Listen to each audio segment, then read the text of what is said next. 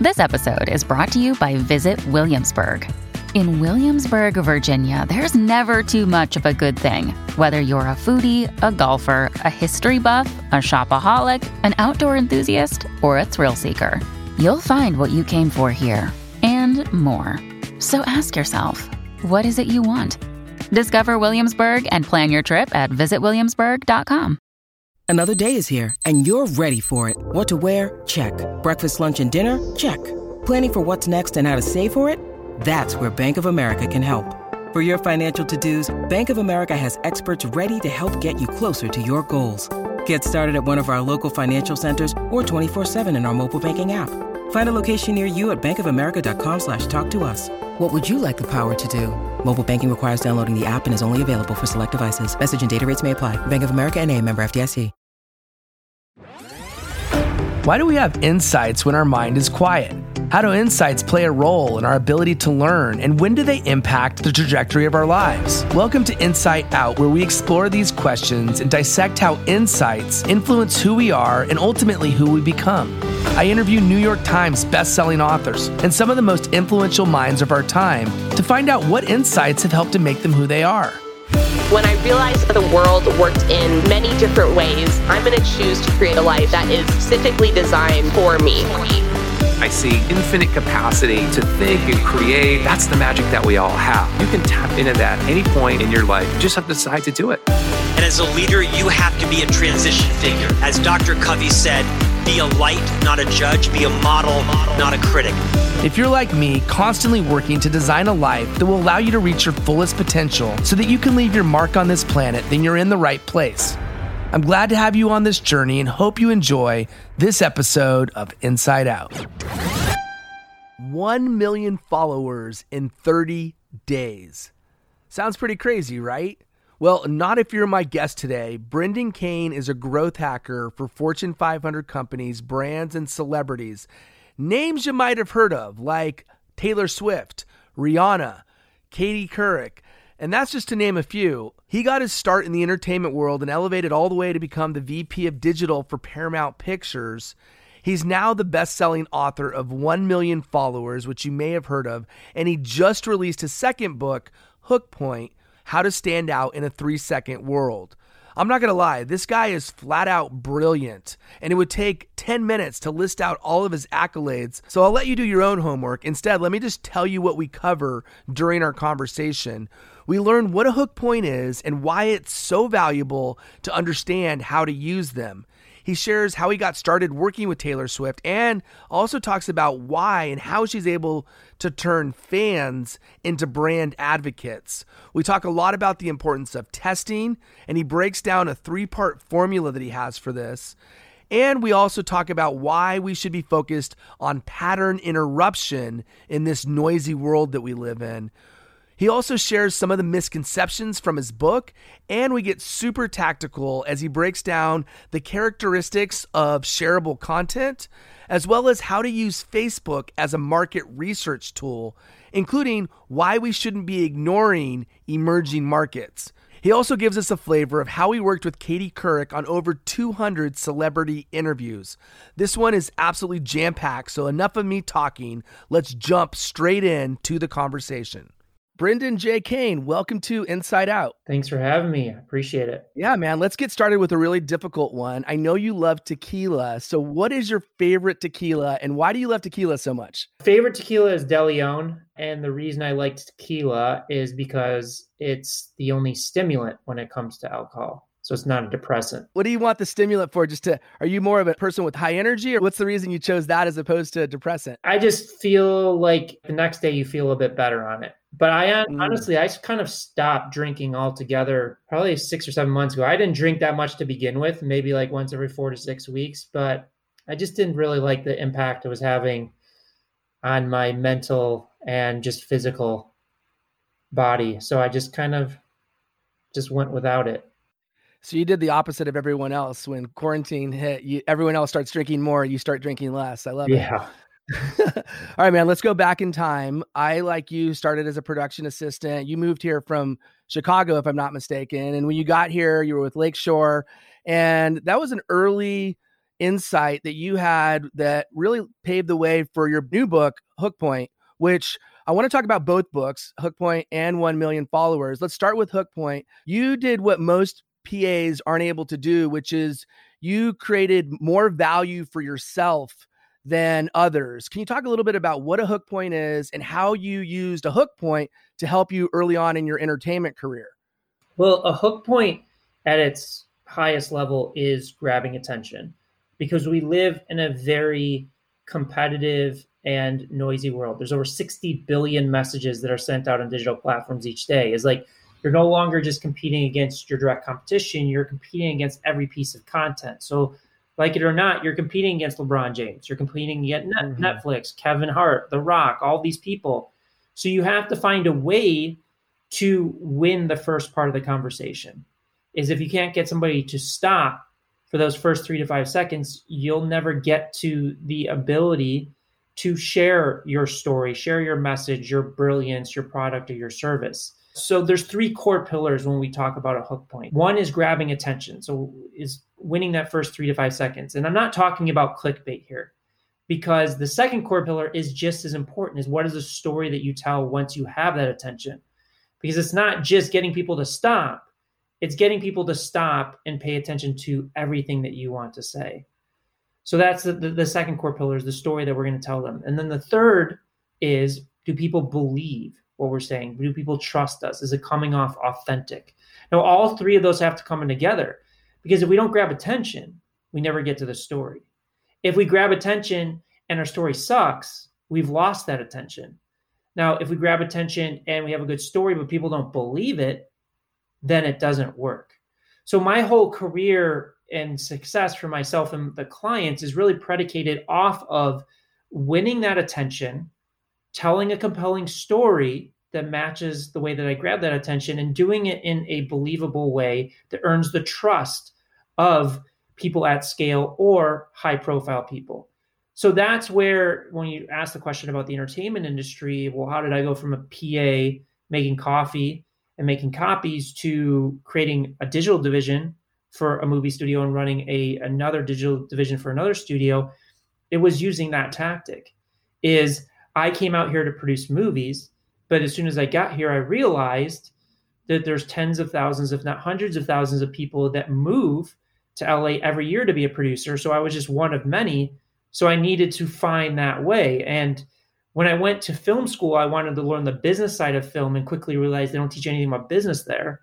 So the most cost efficient way at the time, and still holds true today, is to form internet companies. So I just created a few internet companies while I was going to college just to learn and experiment.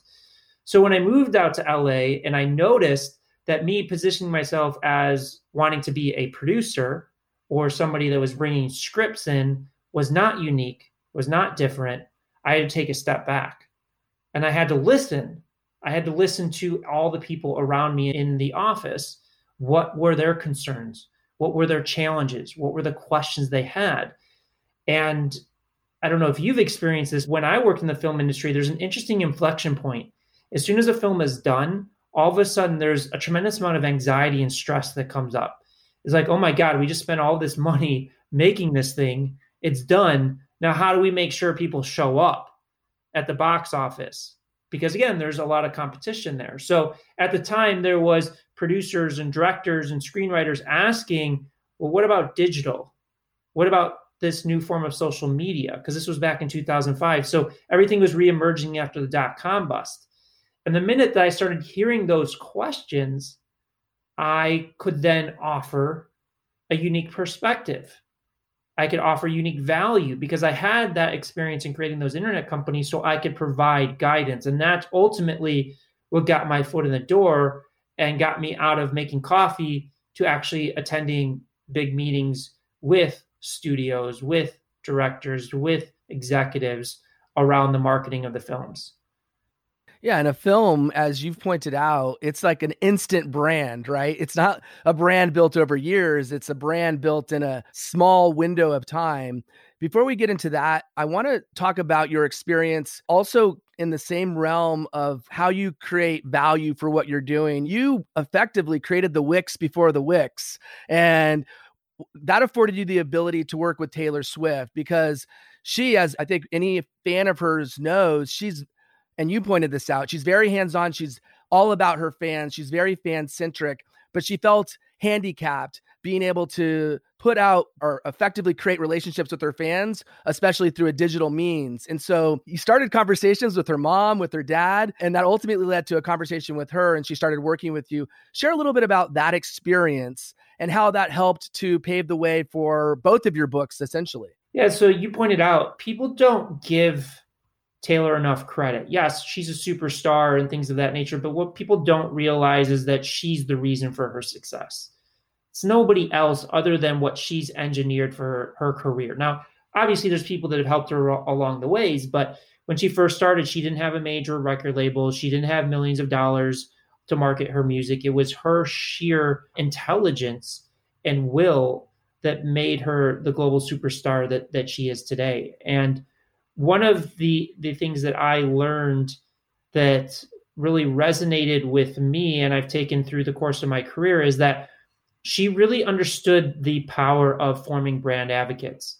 So she understood each time she responded to a comment, each time she signed an autograph, took a photo with a fan, not only to turn that fan into a fan for life, it turned that fan into a brand advocate, somebody that was willing to share her message, her music with the world. And because all this was happening at the inflection point of social media, when back then, and it's still to today, is when you share a piece of music, you're not just reaching five of the friends you go to school with, you're reaching hundreds, thousands, in some cases, tens of thousands of people. So that was really an important learning lesson. And it's also interesting how she's evolved that model because in the beginning, she would respond one to one as much as she could and it was manageable. But today, it's not possible because of the number of fans that she has.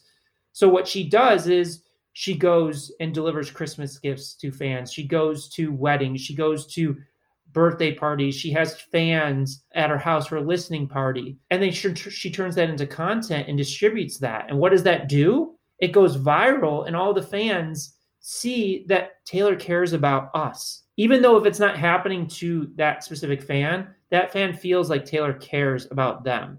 So she's found a way to master that at scale before anybody else has really figured that out. So I think that's one of the biggest learnings and takeaways that I gained from working with her. Yeah, and it's funny because on a another show that I do, I was meeting with a a podcast host who's in the podcast Hall of Fame, and he has a story about Taylor as well, where she would have these parties, and essentially it was like a, almost like a wedding where there's round tables, and she would go around table to table, have individualized conversations. That's amazing by itself. But afterward, she would follow up, and I don't know how she did it. She probably had some way of doing it, but she would send a personalized note that highlighted some of the things that she talked about and that kind of fan outreach where you are intimately relating to each individual fan. And now, of course, she's so big now, she can't do it in that same way, but she's doing a, a, sort of a hybrid where she's doing that, but now she's spreading it through social media. You are a strategist at heart and you love to deconstruct things, reverse engineer them, tinker with them, see how they work. And I really love how you create a a system or evaluate a process and then share that. You're I think you have a teacher's heart. Where does that come from? Where does that passion originate from? Honestly, I have no idea. I, it's just been kind of ingrained in me very early on. I would say that in the very beginning, I don't know that I recognized that I wanted to teach and inspire other people. I felt like I wanted to run a company and you know be the CEO of a a tech startup, and which I, I did uh, do a few times. But I think that over the years, I just learned the, the biggest impact that I can have on people in their trajectory to success is really guiding them, providing them strategic roadmaps and guidance and support, sharing my information through books and podcasts and speaking and things of that nature. And it took a long time to figure that out. I had that skill set all along, but I didn't realize that that was essentially what my strength was, what I was meant to do. And, you know, luckily I did find that out because some people go their entire life without uh, figuring that out. Some people definitely find it sooner, but I'm just grateful and thankful that through this journey, I really found my calling and found the way that I can have the most impact in helping people all around the world. Yeah, and your legacy will live on through the people that you help and empower. You, in your book, 1 million followers, if I could describe it in a sentence, it's to relentlessly test and learn what your audience will share with their friends. And I love the way you put it. You're, you're effectively growth hacking word of mouth. Can you give the audience an idea of what inspired the journey, including your original intention of the book? I mean, the book was not a something you did after the fact. That was really intentional for the entire journey. Well, it goes back to winning attention for a larger conversation that you want to have with people. And that's where the second book, Hook Point How to Stand Out in a Three Second World, is all about that. So when you ask the question about 1 million followers, why I did it, what the journey was, it was to develop a hook point that could generate that pattern interruption amongst all the noise. Because if you type in social media marketing or business strategist in Google, there's billions of results. So, how do I find my way to stand out, win that attention, to dive in deeper? And I had spent about three and a half years developing the systems to scale follower growth in a very short period of time, working with journalists and celebrities and brands and professional athletes. And again, my mind is always going to how do I differentiate myself? How do I win that attention? And the idea came to me is okay, I've done this for all of these big brands and celebrities, but what about people starting from scratch? What about people starting from zero? And then mm-hmm. it seeded the idea in my head is, well, I know I can generate a million followers in 30 days.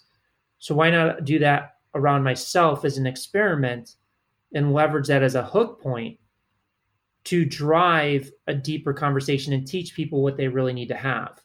So I called a literary agent uh, that's re- represented over $5 billion worth of book sales. He, he represented the For Dummies series. He manages like Eckhart Tolle. And I just said, this is the concept I have. This is the hook. Will you sign me if I do this and get me a publishing deal? And he said, yes. And then I also tested it with other people as well to make sure that it would resonate before I did it. But it was all by design to hook people in. Now, if I would have started with you know the art of a b testing in social media or the mindset required to be successful in social media would it have the same impact no sure i could have sold some books or find some creative ways to position it but it's a million followers in 30 days is what grabs the attention in those first three to five seconds to dive deeper into the conversation yeah, in a lot of ways, it's very much like the four hour work week, which you highlight, and we'll get into that in a minute. Before we do, one thing I want to talk about is the testing, which you break down into three parts, right? It's coming up with a hypothesis, test, and then pivot. Can you break down why you need to have those three parts of your, your testing equation? Well, if you're not testing, you're not learning. You know, and if you're not learning, how are you going to get better? As I see so much with social media, people just keep doing the same thing over and over and over again without actually measuring the results, and thus they don't grow and then they determine social media doesn't work for them or social media doesn't work in general. And then there's other people out there that just say post as much content as possible. That's fine if you're learning. But again, if you're not measuring, if you're not creating a hypothesis with each piece of content, testing that hypothesis, seeing if it holds true, and if it doesn't, create a new hypothesis, go through it again, and doing that over and over again, you have very little chance of being successful. And if you do miraculously go viral, if you don't have that core foundational standpoint, you won't maintain that success that you've had. And you've read the books, and that's a reoccurring theme across all of the experts that I've interviewed. People collectively, I think we've amassed well over 100 million followers and 50 billion views. The through line is even when they've reached that level of success, they are constantly testing, they're constantly learning, they're constantly optimizing. So that's where it becomes critically important is with each piece of content, set the hypothesis. What is it about this piece of content that I'm about to produce that I think is going to work? Is it the format? Is it the structure? Is it the performance? Is it the cadence? Is it the tone? Is it the first three seconds? Is it the meme card? Whatever it may be, you can determine but set the hypothesis I think that this is going to work because of this. then create a low cost proof of concept that represents that to then test whether or not your hypothesis holds true. And if it doesn't, that's fine. Create a new hypothesis and run through it over and over again. Keep pivoting until you find what works. And then once you find what works, then attempt to see if it scales. Hmm. Blindly creating content without really understanding if it works or not doesn't serve you.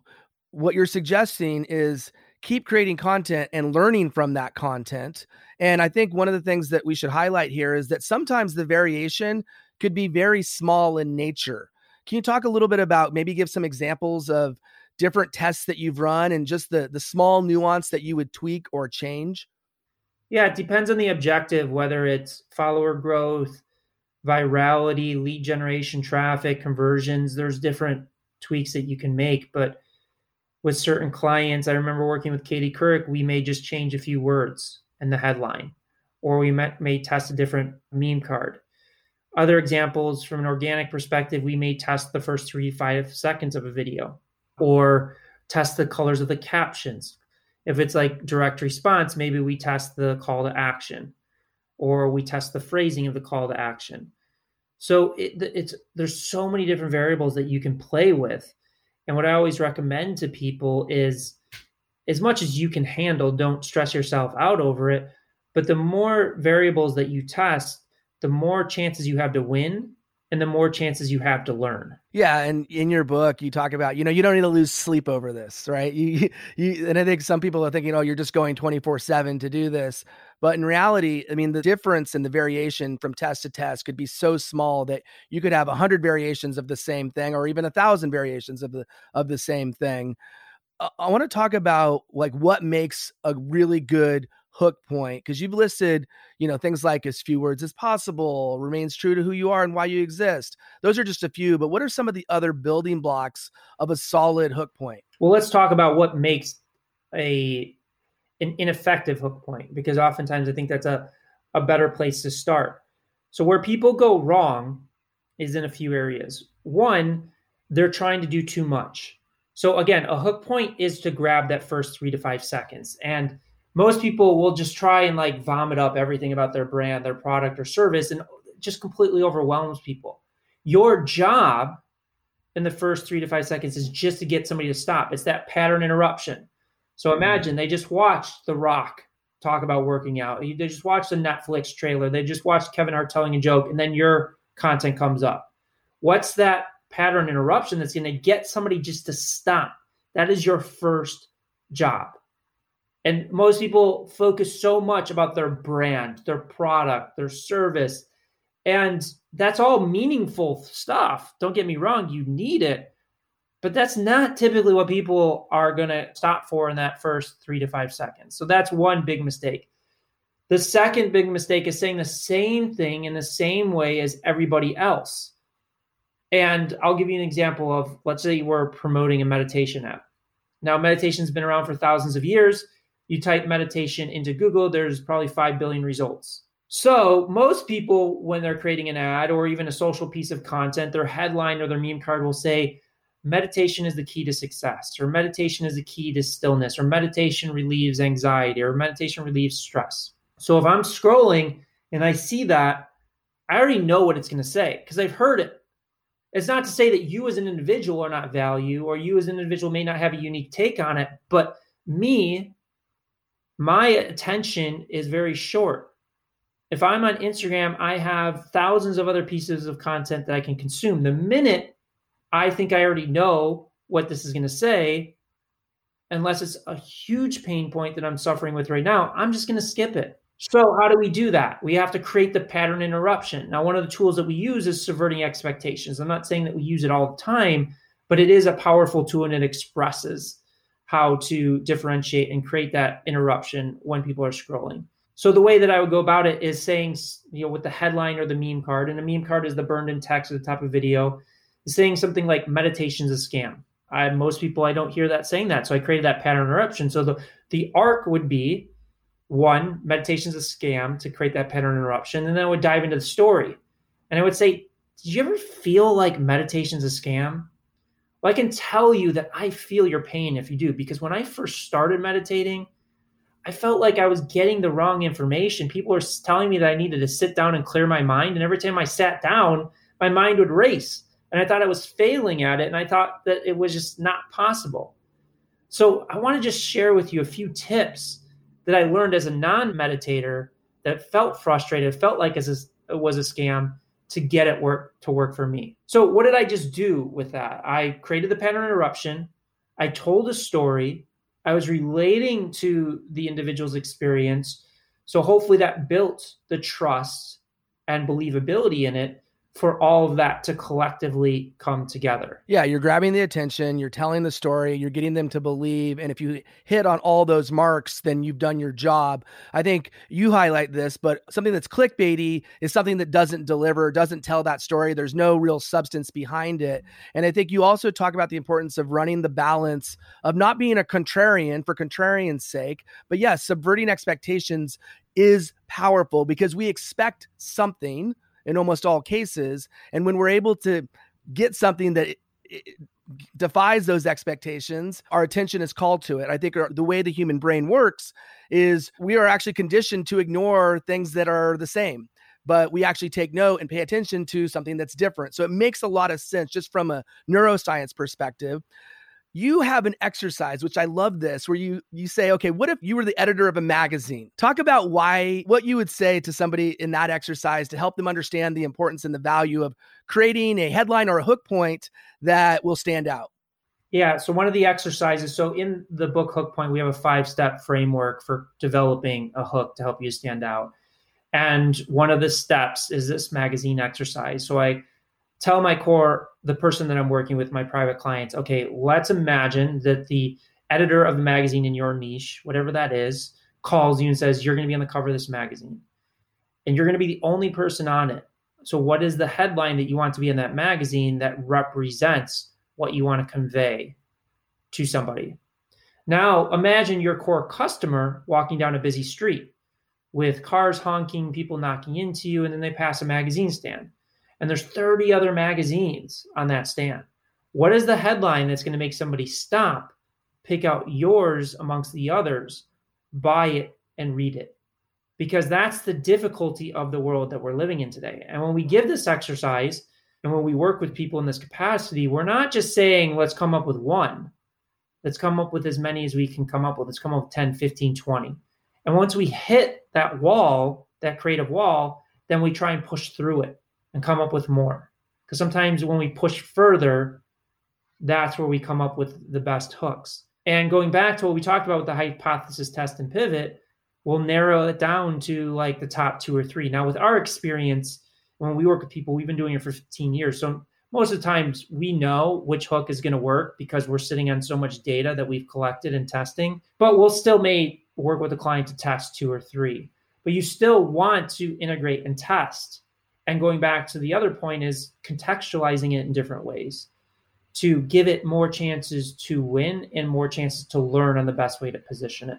Yeah, I mean, two of the things you talk about, you talk about the one, people get lazy. They just stop testing or they don't test to begin with. Or two, they become so wedded to their content that they're unwilling to try different forms of content. It becomes their baby. There's two people that stand out, and I, I want to talk a little bit about shareability because they have really created huge following, and that is Jay Shetty and Prince EA, who I know Prince wrote the foreword for your book. What did they do right? They've done several things right. One is their performance and cadence really delivers a hook. So Prince EA, for example, can take a subject matter like environmentalism, which has been talked about millions, if not billions of times, and deliver it in such a beautiful way, in such a beautiful tone. He's an urban poet, and to, to generate 120 million views on the subject of environmentalism, all organic. So his ability to deliver through his performance, through his cadence and tone, draws people in.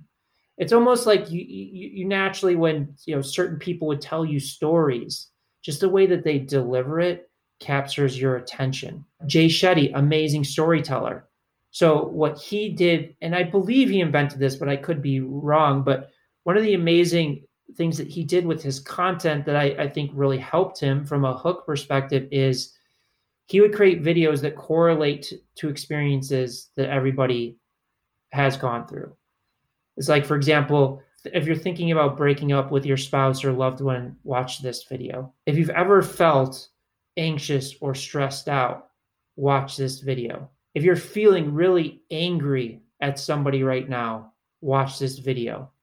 So, what he's doing is he's anchoring it to emotions and things that we've gone through and almost coming off like, hey, I created this video for you because I understand what you're experiencing.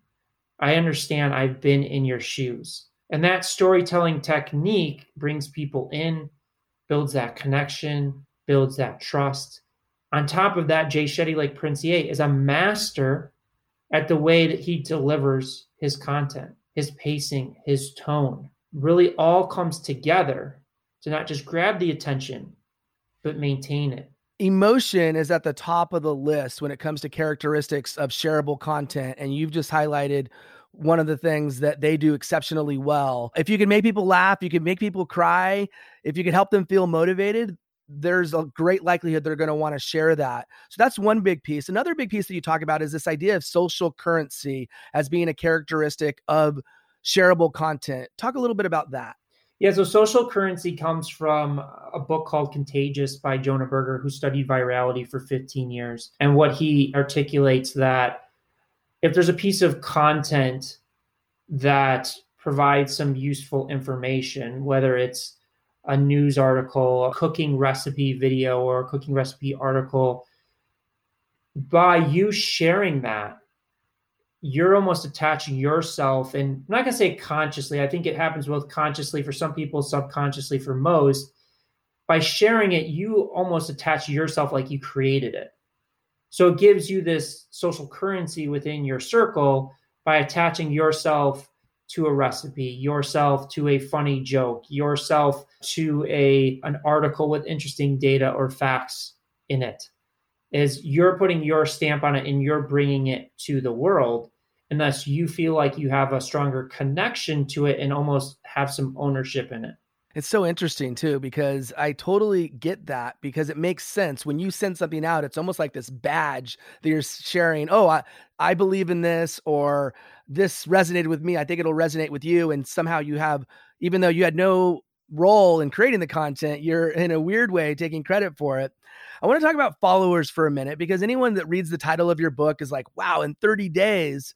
I think a lot of people, what they don't realize is there's a, and you talk about this, there's a cost per acquisition for followers. And Facebook in particular, you could get followers for as little as half a cent to 20 plus cents here domestically, or maybe somewhere in that range. For those that don't understand how you went about gaining followers, can you give a little bit of a snapshot into what that recipe looked like and maybe get a little technical with kind of the nuts and bolts of how you did it? Yeah, and there's a lot of, I think, misconception around the book for people that haven't read it. First and foremost, in that I present multiple ways to grow. I present paid and organic. I provide some of the strategies we found successful, but I also went off and interviewed some of the top minds in the world because I fundamentally believe that not every strategy is right for every person. And I wanted to give people choices of what direction makes sense. In a few instances in the book, there's even strategies that contradict each other because people have different perspectives on what works. I'm just sharing what I've worked and what's worked for my friends and partners. And that's where I, there's so much misconception around the book and in people that haven't haven't read it to really dive in and, and understand the substance of it. But one of the strategies that we used, and the through line of the strategy is a hypothesis test and pivot, which I'm not going to go into deeper because we've already covered that. But there's different expressions of that. So with Facebook, when I generated a million followers in 30 days, I was using the advertising platform as a market research tool to really test content at scale to see which ones had the most earned lift. Because the beauty of the advertising platform is it gives you the ability to seed content to people and then see if they take that content and then share it with everybody they know. So over the course of 30 days, I tested 5,000 variations of content. You know, literally every day testing more and more content to see which formats, themes, stories would get people to share so I can maximize earned lift out of the content that I was producing. Now, that's just kind of one expression with Facebook. We have like Prince EA and other people that break down how they did it. Did it with Facebook. Now, 5,000 variations doesn't mean 5,000 pieces of content. It's like taking one piece of content and turning it into a few hundred variations, testing different variables. Instagram, much different. What we found is like Facebook, you push content out to the right audience, they share it, and you exponentially grow out. Versus with Instagram, the strategy we found is distributing content on, out on other channels and driving it back.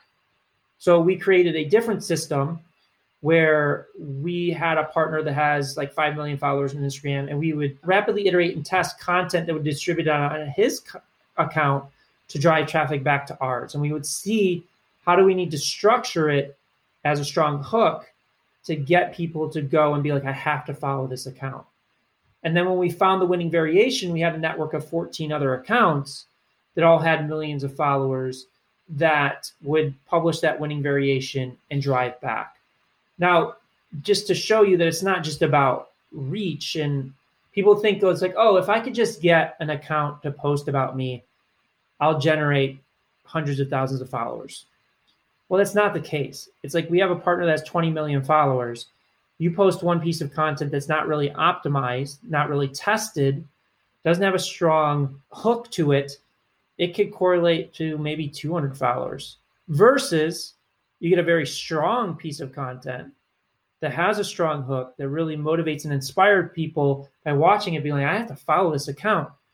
It could generate up to 25,000, 30,000 followers off that single post. So just that comparison of 225,000 just shows you the importance of content and the importance of designing content in a certain way to get people to perform the specific action that you're going after. Yeah, I'm glad you highlighted the misconceptions because I think that's a really important point to bring out that the book's not just about the one approach, it's about multiple approaches and it's different even for Instagram. You said on Instagram, I think 60,000 followers a month was the best that you did, I think. And you know, you could go faster on Facebook and I also really appreciate that you're talking about Facebook as a market research tool. And if there's something I want to double click on, it's that. Uh, one of the things that struck me as an insight is that you start wide and then kind of narrow from there. For example, I think you said like 18 to 65 men and women, and then you get more narrow and more narrow. Why do you use that approach with Facebook to kind of hone in on the the target market? Because I think a lot of times businesses they might have a a pre assumption of who their target market is, but it may be entirely wrong. And until they do the testing, they don't know. Yeah, it depends on the business. Like some businesses, if they already know this is my core target demo and it's very small, like let's just say I'm going after CMOs of companies that have 10,000 employees or more. Yeah, we're probably not going to test beyond that. But everybody else, when we're trying to work for scale, we always like to go broad see where the auction, the algorithms push it, and see if we can learn something from it to dial in where we go with it next. So I'll give you a case study around this. And again, this is our methodology, our process that we found to work for us. I've seen people be successful in other ways, but I think this case study will demonstrate what I'm talking about. So I have a friend that's one of the top branding and creative directors in the world uh, and came to me with amazing content that he produced for a Mother's Day campaign for a company called Chatbooks. They're one of the top online photo printers in the world. They, at the time, they had over a million subscribers on their platform. And they said, We want to take this creative and we want to target to moms 45. And I said, Let me just test it. Let me go wide and see what happens. And I did that test. And what happened was in the data, I saw that it was actually resonating more with females 18 to 25. And when I dug deeper into it, what I saw was that it was these females 18 to 25 were tagging and sharing it with their mothers. So what we were doing is we were actually hitting our core demo in a far more powerful way instead of us as the company sharing this with you. It was this emotional bond between a daughter and a mother. So that connection Eh, was much more powerful and it resonated more with who we are going on after. In addition, we were introducing it, the product, to a completely new audience that wasn't really tapped into before. So oftentimes we get so caught up in in the core person that we want to influence that we don't think about the people around them that cause that influence. Another example is uh, the I'm not sure if you're familiar with the real estate company uh, Keller Williams.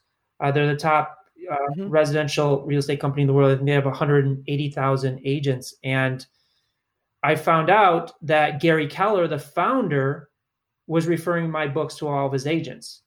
And what happened one was is one of his top agents found my book, implemented it, had tremendous success with it, and then shared it with Gary. So for me, I wasn't even attempting to do this, but if it was me trying to get to Gary, like me targeting Gary directly is going to be very, very difficult to make that happen. I'm not going to say it's impossible. It's definitely possible, but I reached him through his inner circle with people around him, people he trusts.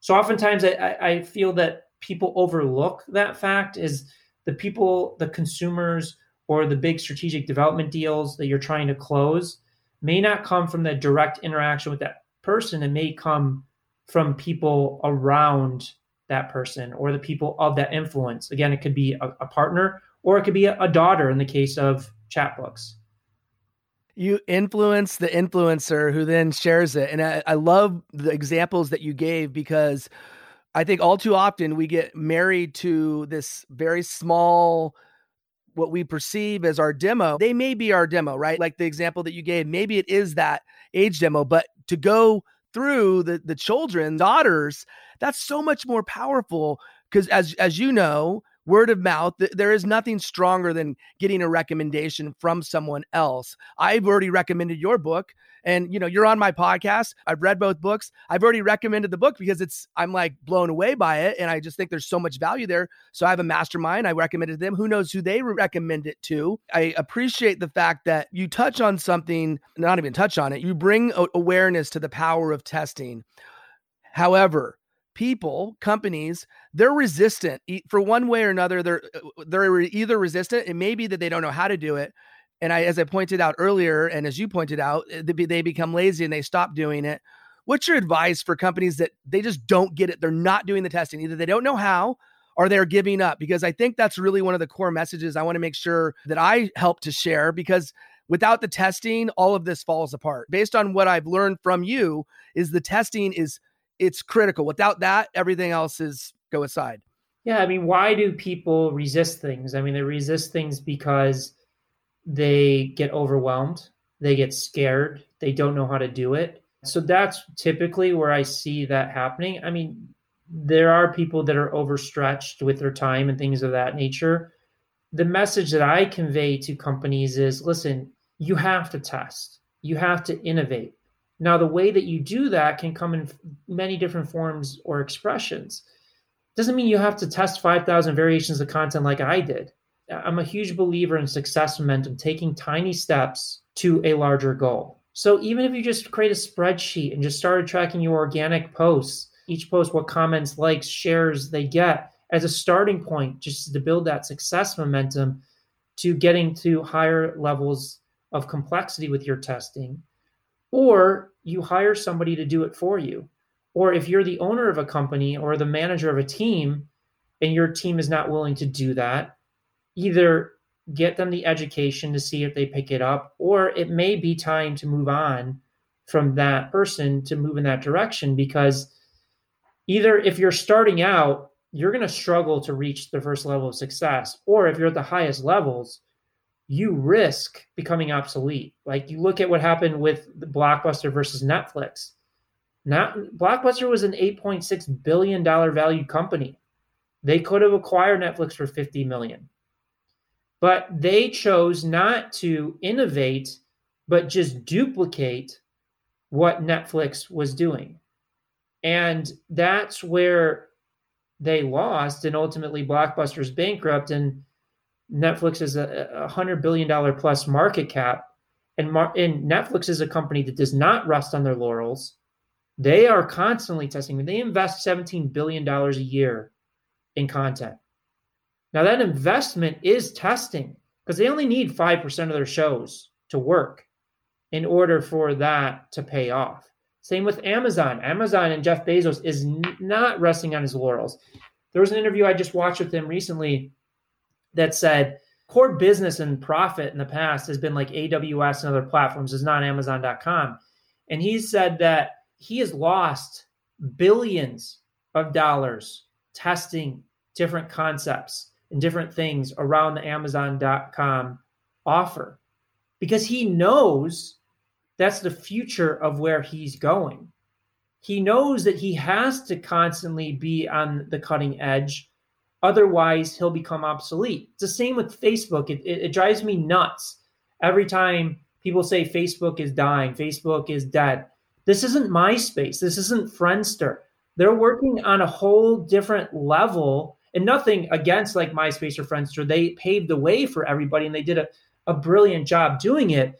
But all the tech companies today are constantly testing and iterating to get better, to get smarter, to hook you in, to use your platform longer. If you're not testing, other companies are and the this landscape is uber competitive pardon the pun and uh, companies will be left in the dust much like blockbuster was with netflix another area where you talk about investing some of the really smart companies are investing in emerging markets and this is a really, really interesting insight. Wonder if you could speak to that. India being one that comes to the top of the list, as well as Brazil for their sharing culture. But what are some of the things we should be thinking about when we look at emerging markets? Well, the fascinating thing is I had a whole chapter in my first book about this is especially in America, there's this ego about North America that we're the only people on the planet.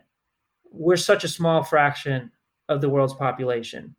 And you look at India, most people in North America will say, oh, those people aren't valuable. Oh, if you have a follower in India, it's not valuable, it's not meaningful. Well, first off, India is going to be the world's largest population in less than five years. Second off, if you look at the smartest people on the planet, they're investing in it. Now, just to show you how valuable India is, is TikTok was recently banned in India. And TikTok had already invested a billion dollars into India, and the projected loss is six billion. $6 billion projected loss because they get banned in India. Facebook and Instagram's number one audience is in India. You look at like Tesla, Nike, Coke. I did some work with IKEA. They're all investing billions into that because that is the next level of scale. Now, if you're a local business or a restaurant, it doesn't it doesn't matter. Or if you're a company that ships physical products and you can't ship to India or an emerging market, it doesn't make a difference. But if you're in entertainment, if you're a podcast, if you're somebody that all of your fulfillment is done online, then there is a tremendous opportunity that I don't think is going to be there in a few years because more and more people are catching on to it. They are. And what's happening is uh, the companies that are not seeing this and that are so, as you've said, sort of self-centered in this ego mode of the United States being the end, the beginning and the end of the world, they uh, they will miss out on those opportunities. I, I want to talk about a few companies that come to mind. Tesla being one of them. Uh, I don't know if you happen to know my backstory. I led global training for Tesla in the sales area, and you highlight Tesla specifically the Cybertruck in Hook Point. Why do you believe that was such a smart move on Elon's part to create a car that many believe is ugly, but that surprised so many people at the same time and got so many people talking about it? Well, th- I think the brilliance of Tesla is Elon was willing to do something that no car manufacturer was ever willing to do, and that's to put a concept car on the factory line and actually produce it. And it started with the first Tesla. I mean, just even looking at the interiors of Tesla, it's remarkable it's a hook. So you talk about the the Cybertruck. You know, some people think it's the coolest looking thing. Some people think it's the ugliest looking thing. There's there's hypotheses out there or theories that he designed it to be ugly on purpose uh, to grab that attention. The thing is, with the Cybertruck, it's not like anything you've ever seen before. And if he designed a Tesla truck that looked like a Ford F 150 and just had a Tesla logo on it, it would not have the impact that the Cybertruck did. I mean, the Cybertruck set records for pre-orders. I think it generated like 250,000 pre-orders in like the first few weeks. That's never been done before. And the design of it is what hooks people in. Regardless of whether you love it or hate it, you couldn't help but, again, the pattern interruption is if I'm swiping up in my feed and I see an, a Ford F 150 and then I see the Cybertruck, which one's going to create that pattern interruption? Even if you love Ford 1 F 50 trucks, you can't help but stop and look at the Cybertruck. So I think that that's the brilliance of what Tesla's foundation is built on is we're not just going to think differently in terms of concepting what the future of cars are. We're going to think differently. We're going to produce that concept and we're actually going to sell it. Like that is just the brilliance of what Tesla's done. Yeah, I mean, and you talked about with regards to meditation, for example, you, you take a commonly held belief, flip it on its head, whether that be, hey, all pickup trucks are supposed to look like this, or uh, when you rent a video, you pay late fees. No, Netflix started uh, no late fees, right? And so you you highlight that the hook point doesn't necessarily have to be the tagline, doesn't necessarily have to be the the way in which they conduct business, but sometimes it can. Is there a formula that you recommend um, to help somebody who is looking for a way to differentiate themselves, to stand out, to make sure that they are doing something that will grab people's attention? Is there one thing that you think is most critical to do that? Well, in the book, we gave them like a five step framework to follow with that. I, I think it goes back to what we were talking about earlier is first understanding that we live in a world where everything has been said and everything has been done before. Now, I know that for creatives out there, it's going to sound harsh, but just even looking at the movie industry, every story's been told. The story that you see in Avengers has been told a million times, but they contextualize it in different ways.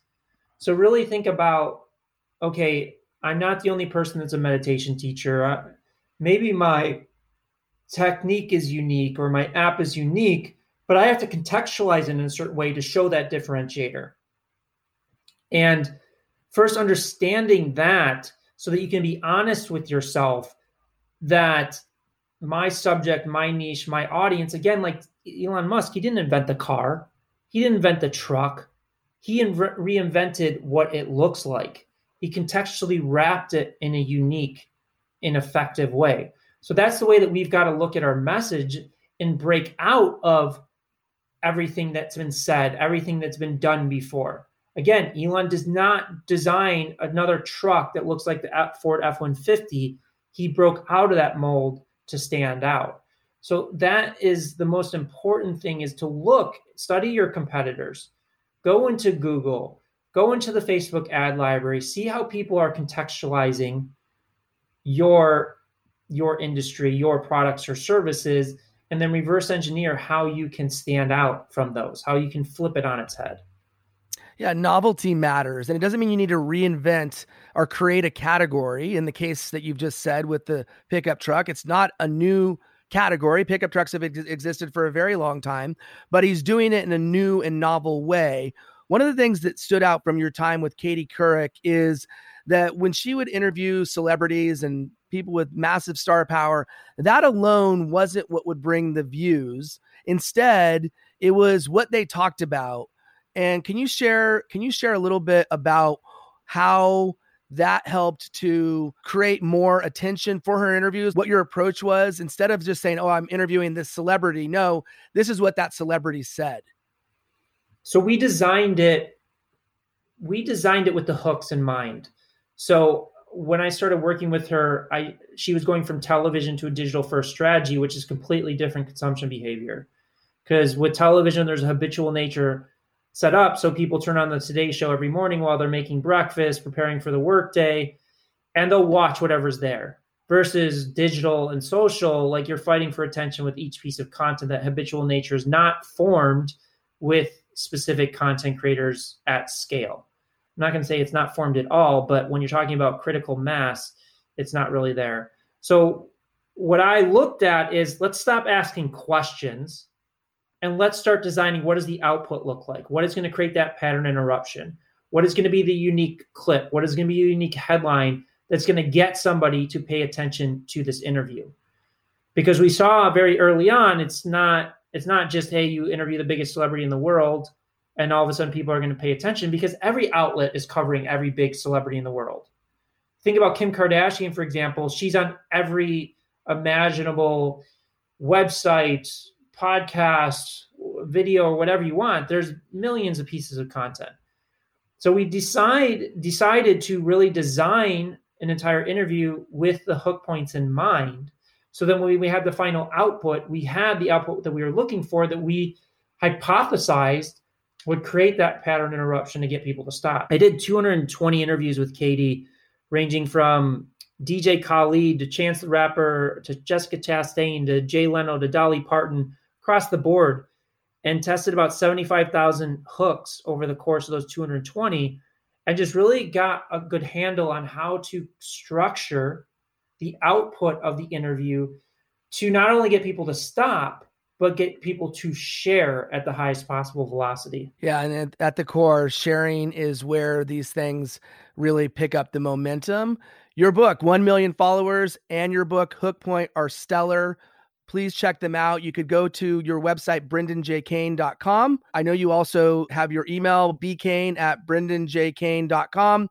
Both the book websites, hookpoint.com and 1 million followers with the one spelled out com. You're, of course, on Facebook and Instagram, both with over a million followers. Facebook is at Brendan James Kane, and Instagram is at Brendan Kane. You're also on LinkedIn. Where else could people find you, and what else would you like people to know about how they can work with you?